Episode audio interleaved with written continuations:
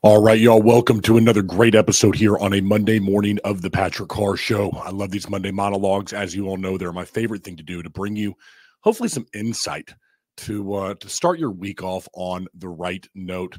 Uh, we're a few months into these. I told you I bring them to you for one year straight. So let me tell you, if, you, if they add value to your life, please like the video. Leave me a comment about what you liked about it, um, how you're going to apply it to your week. Um, if you go back to some of our previous episodes, if you got value out of those, please like them, subscribe. Um, we appreciate it, and it lets us know that you're liking this content. It is Sunday night right now as I film this here for you. And I have to admit, we are coming off of a great week last week at a place called RoofCon. I have a lot of clients of mine who are in the blue collar industries, and it was great to be able to get out there and spend time with that crew, hear the feedback from people who watch this show, and hopefully adds value to their life. And that is why I do it. We don't do it for likes around here. We make absolutely no money from this channel. I do it because I hope that it can help your life be more fulfilling. And that is what today's episode is all about living powerfully. And as I thought about this title, as I thought about where could we hopefully be able to connect with one another, I could think of no greater medium than the man by the name of Jimmy Valvano. Now, for those of you who are young, maybe under the age of, let's say, 25, um, or for those of you who don't follow sports, you may not recognize the name. You may be more familiar with the Jimmy V Classic, a college basketball tournament on ESPN. Uh, Jimmy Valvano was a special person, though, the coach of NC State. And although he was a very powerful coach, an individual with a larger than life personality, that a kind of Italian type, what he's really known for is his 1993 ESPY speech. And that is what I want to focus on today as we talk about how you can live a more powerful life. I want to set the scene for you, though. It was probably approximately 1999. We were watching, uh, I believe at that time it had been named the Jimmy V Classic. And my father and I, normally at halftime of a game, especially if North Carolina was playing, we would make something called banana mush. And that would be like bananas and honey and peanut butter kind of mixed together, and you throw it on some white bread. Um, I say that because this particular game, North Carolina, it was halftime, and we went up to the kitchen. I was going to make this stuff with my dad. He said, "You know what? Stick around there, son. You watch the halftime show." I was like, "All right, you know what's going on?" He said, "There's going to be a speech here that I think you're going to be able to get something out of, and I want you to listen to it." He knew that the Jimmy V Classic, there are certain there's one halftime. Well, they will play the Jimmy V speech from the 1993 ESPYS, and he was right. It is arguably the most powerful collegiate speech ever made, ever created, ever put into words. And so there are two parts of that speech that I would like to focus on with you today. And just as my father wanted me to hear certain parts of that speech, I want you to be able to hear certain parts of it with me. And as I researched this topic and I got a chance to watch the speech again, and I read one of the transcripts of it, I was transformed right back to that 1999 day with my dad, sitting there on a couch, listening to Jimmy V just announce these words. And if you watch it, you will see a man who is with Dick Vitale, the famous collegiate basketball announcer. He can barely get up the stage, and, and Dick Vitale is helping him get up the stage. His body is riddled with cancer and tumors. This man, at one time, just years before, just been on top of the world with his team in the final four, but he could barely walk. And he's there to accept the Arthur Ashe Award. And he gets up there with such bravery, such charisma. I encourage you to go watch the speech, put it into YouTube. You will see a man that, gosh, you know, just passed away from us far too soon. Such a passion for life. But Dick Vitale helps him up onto that stage and he, he presents this speech. The speech would go on to be called the Don't Ever Give Up or it's I'm sorry, don't give up, don't ever give up speech. And like I said, there are two parts of it. I encourage you to go watch it all because it's so special that I want to focus on with you. And as we think about how do we live powerfully, I want his words to resonate with you right now. This man sitting in front of millions of people at the ESPY Awards, as he says during his speech, his body just riddled with tumors, knowing he would die soon. In fact, it was only months, if not weeks later, he would pass away from us far too soon. And so I want you to listen to this part of the speech. Taking that into account, the picture, the scene of this man. And then I'd like you to watch it and take something away from this. And I want to quote here this first part. He says this To me, there are three things everyone should do every day. We should do every day of our lives. Number one is laugh. You should laugh every day. Number two is think. You should spend time in thought. Number three, you should have your emotions moved to tears. Could be happiness or joy. But think about it. If you laugh, you think, and you cry, that is a full day. That's a heck of a day. Do that seven days a week. You're going to have something special. I want everyone to think about that. How many days in your life, if you're trying to live as powerfully and as purposefully with as much passion as possible, have you done those things? How many times have you laughed? How many times have you cried? How many times have you been involved in thought in your day and done it all in one day? The depth that you would have within your life if those were the things that you attempted to do. Imagine if every day you were able to cry from the joy, from the appreciation and thankfulness that you had just to be present in your day right now. Man, I can't imagine what a fulfilling week, seven days that would be. And if you did it every day of your life and you live life with that kind of passion to think, to laugh, to cry, man, how could you live more powerfully than that? So I want to talk about those th- three things first. And I want to move on to the second part of the speech where he said something else is just so profound as we talk about how to live powerfully today. Number one, laugh. Folks, there's beauty all around us in this world that is seemingly negative all too much, isn't it? Turn on the news, turn on YouTube. There's somebody fighting, someone debating, one person in one end, to the other in the other. The spectrum is just so far apart they can find no middle ground. Some people, it seems like all they want to do is just argue for the sake of not being a part of what is right. They just want to fight against it. It's tough to find the good in the world, isn't it? Harder, it seems like, more and more every day mass killings and war are put right in our face now with those things in our hands, seeing the negative and the terribleness that is within people. But if we look at the world and we go, man, there is so much good here. And we begin to attempt to look at the world every day for some kind of good that is maybe not going to make us laugh, but is going to make us smile.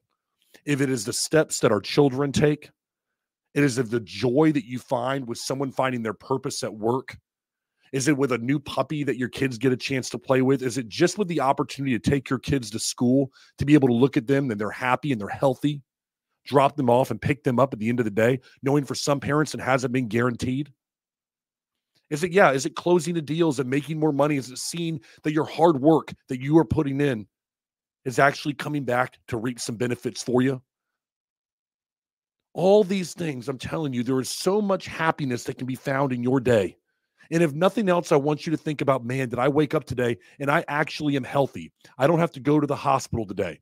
Maybe I don't have to go get a transfusion to stay alive. If you feel that, if you are one of those people where you were just going to work in your air conditioned car, waking up in your air conditioned house under your nice silk sheets, you had a good breakfast, there weren't bombs dropping over your head, you're sitting in traffic right now and you're upset because, man, traffic sucks and this is terrible. The inconvenience that I have in my life. You get to the office and the coffee maker doesn't work. Maybe take a moment and smile at the perspective that you have in your life. I was reading an article earlier today about Sudan, the civil war, and this the, the insane awfulness that is going on over there. But we don't hear about it.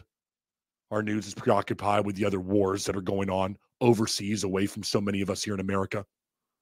But man, imagine if you could smile at having a greater perspective than what normally people would have because you see a bigger picture in the world. You are able to look at it from a place of gratitude rather than a place of scarcity. Imagine how fulfilled your life could quickly become with that kind of gratitude right there. And that's what I would challenge you to do, folks. Sometimes I just let the little things, the, the inconveniences of life get to me. And then I take a step back and I go, there are people that are praying for those inconveniences. A healthy man wants a million things, doesn't he? A sick man wants one. So if you are healthy, wanting a million things on the go, consider yourself blessed right now. Live in some joy, live in some bliss right now of where you are at. Take a moment and take into account where you are at in your life right now and how powerful of a damn place that is. And to me, that is something we're celebrating, laughing, and smiling about. So, number one, he wanted you to laugh. That's what Jimmy V said. Number two, get involved in some thought. Think about something, work your way through a problem. I said before in a previous episode, we were talking maybe a couple weeks back 60,000 thoughts that we go through our day, 60,000 thoughts go through our head every single day. What? 99% of them are exactly the same as they were the day before. Where are you going to go? What side of the shower do you get it on? What what do you what what what hand do you use to brush your teeth? How you brush your teeth? Probably how you wash your body when you get inside of the shower. What directions you decide to take to work. When you turn on your turn signal so you can make that turn.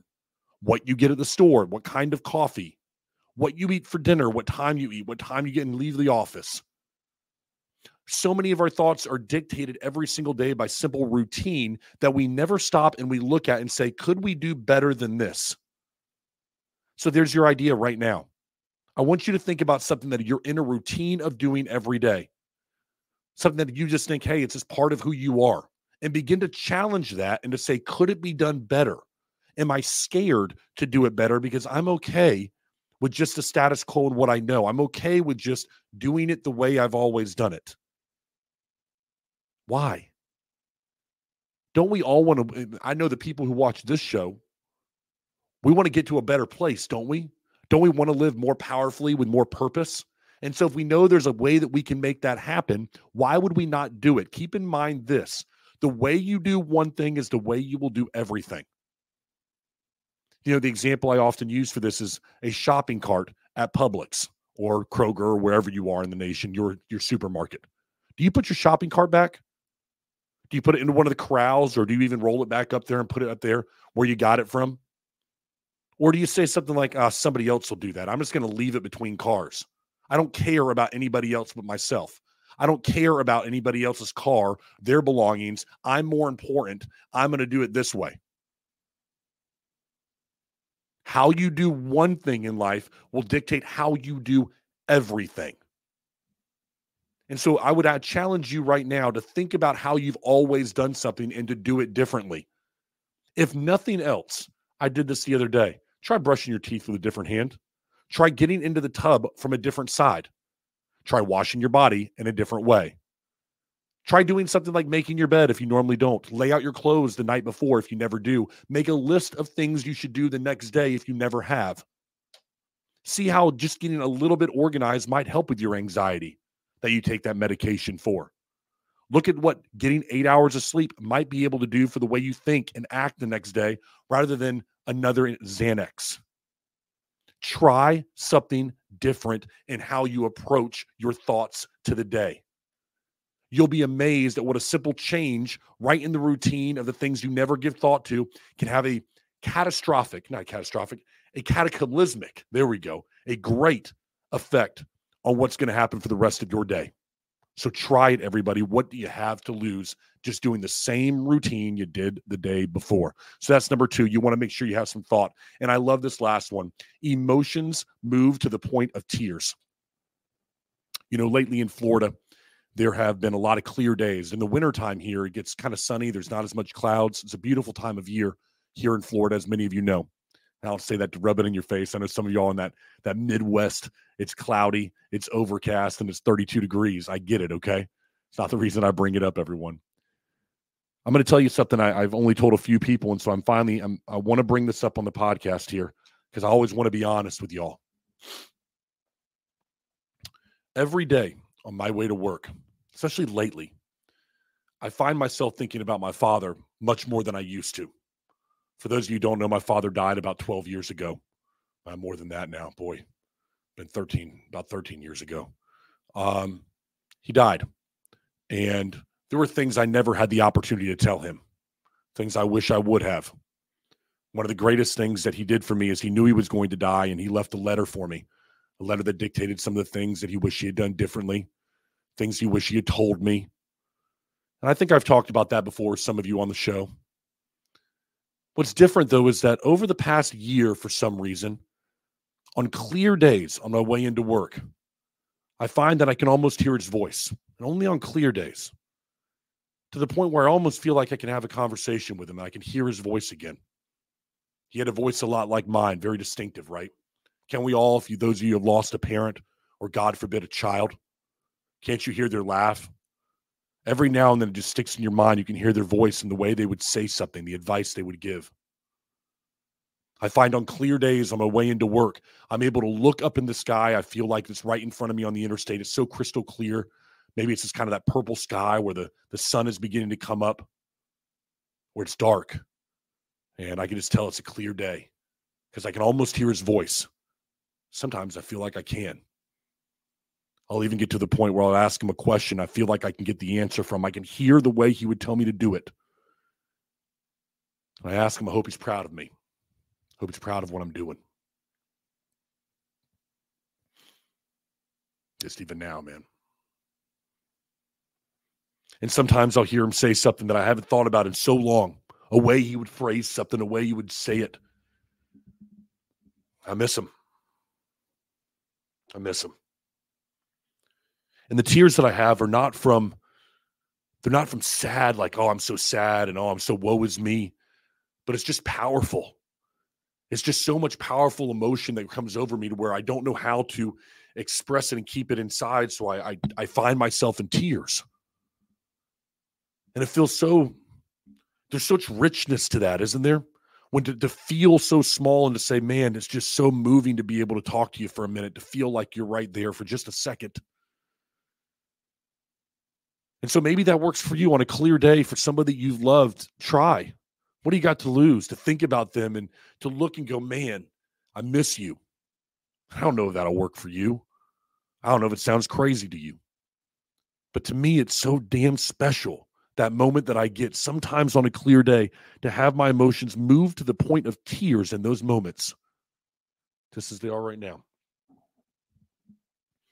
And so, if you want to live powerfully, everyone, you want to live with the most power that you possibly can, then I would say those three things are more important than ever to laugh, to think, and to have your emotions move to the point of tears.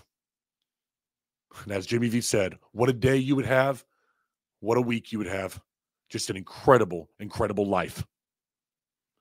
Now, as I said, there was a second part of that speech, and it goes on. And again, I encourage you go over, put in Jimmy V, ESPY speech, listen to it. Once you click this one off at the end, go listen to what he's got to say. Feel this man's emotion sitting up there on stage. He goes on to say, and I'm going to quote here I always have to think about what's important in life to me. There are three things where you started, where you are, where you're going to be. Where you started, where you are, where you're going to be. First thing to live powerfully is to stop discounting your story as less than where you started. Some of you feel like, you know what, Patrick, I don't have a story like some people do. I don't have this big, powerful thing. I had to overcome alcoholism. I had to, you know, grow up in an orphanage. I had to make our way over here. I lost something in war. I was shipped overseas. I lost my parents, or, you know, I don't, you had to overcome some big thing. I don't have this powerful story, Patrick. The story is within you. It is not the things that you had to overcome externally, it is what you had to overcome internally. We all deal with so much of the similar stuff internally and how we react to the world. You may not be able to relate to somebody by what they've gone through, but you can relate to somebody by how emotionally connected you are to them. You can relate to them by thinking about, boy, what have we gone through together? What emotions do we share together? Is it feelings of inadequacy that we had to go ahead and overcome? Is it feelings of, you know what? I didn't feel, I felt less than, I felt like an imposter in my area of expertise, and I had to overcome doing that.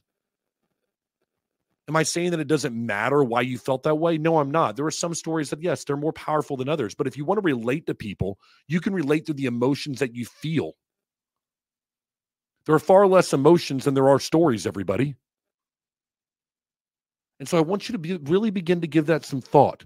Is that not what did I have to overcome externally, but what internally did I have to overcome to reach where I'm at right now? Or what am I working on right now internally to get myself to the place where I am going to live with the greatest purpose in my life? And then what you do is you begin to say, that is my story. That is where I'm from. That is the things that I had to overcome in order to get to where I want to be.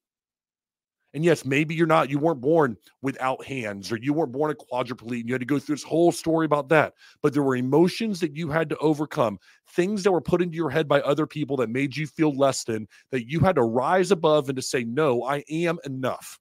And if you don't know that, if you haven't heard that today, then let me be the first one to tell you that you are.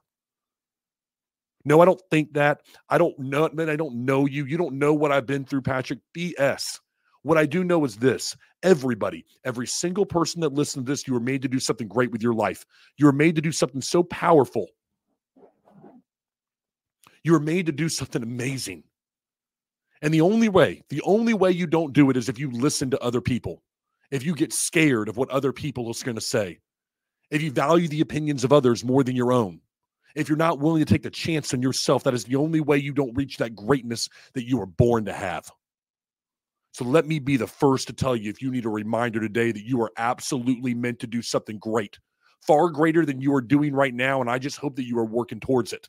And if you are, man, what a fulfilling purpose it's going to give you. So if you don't have it right now, that's what you need to start doing, everybody. You need to remember where you started, identify with the emotions.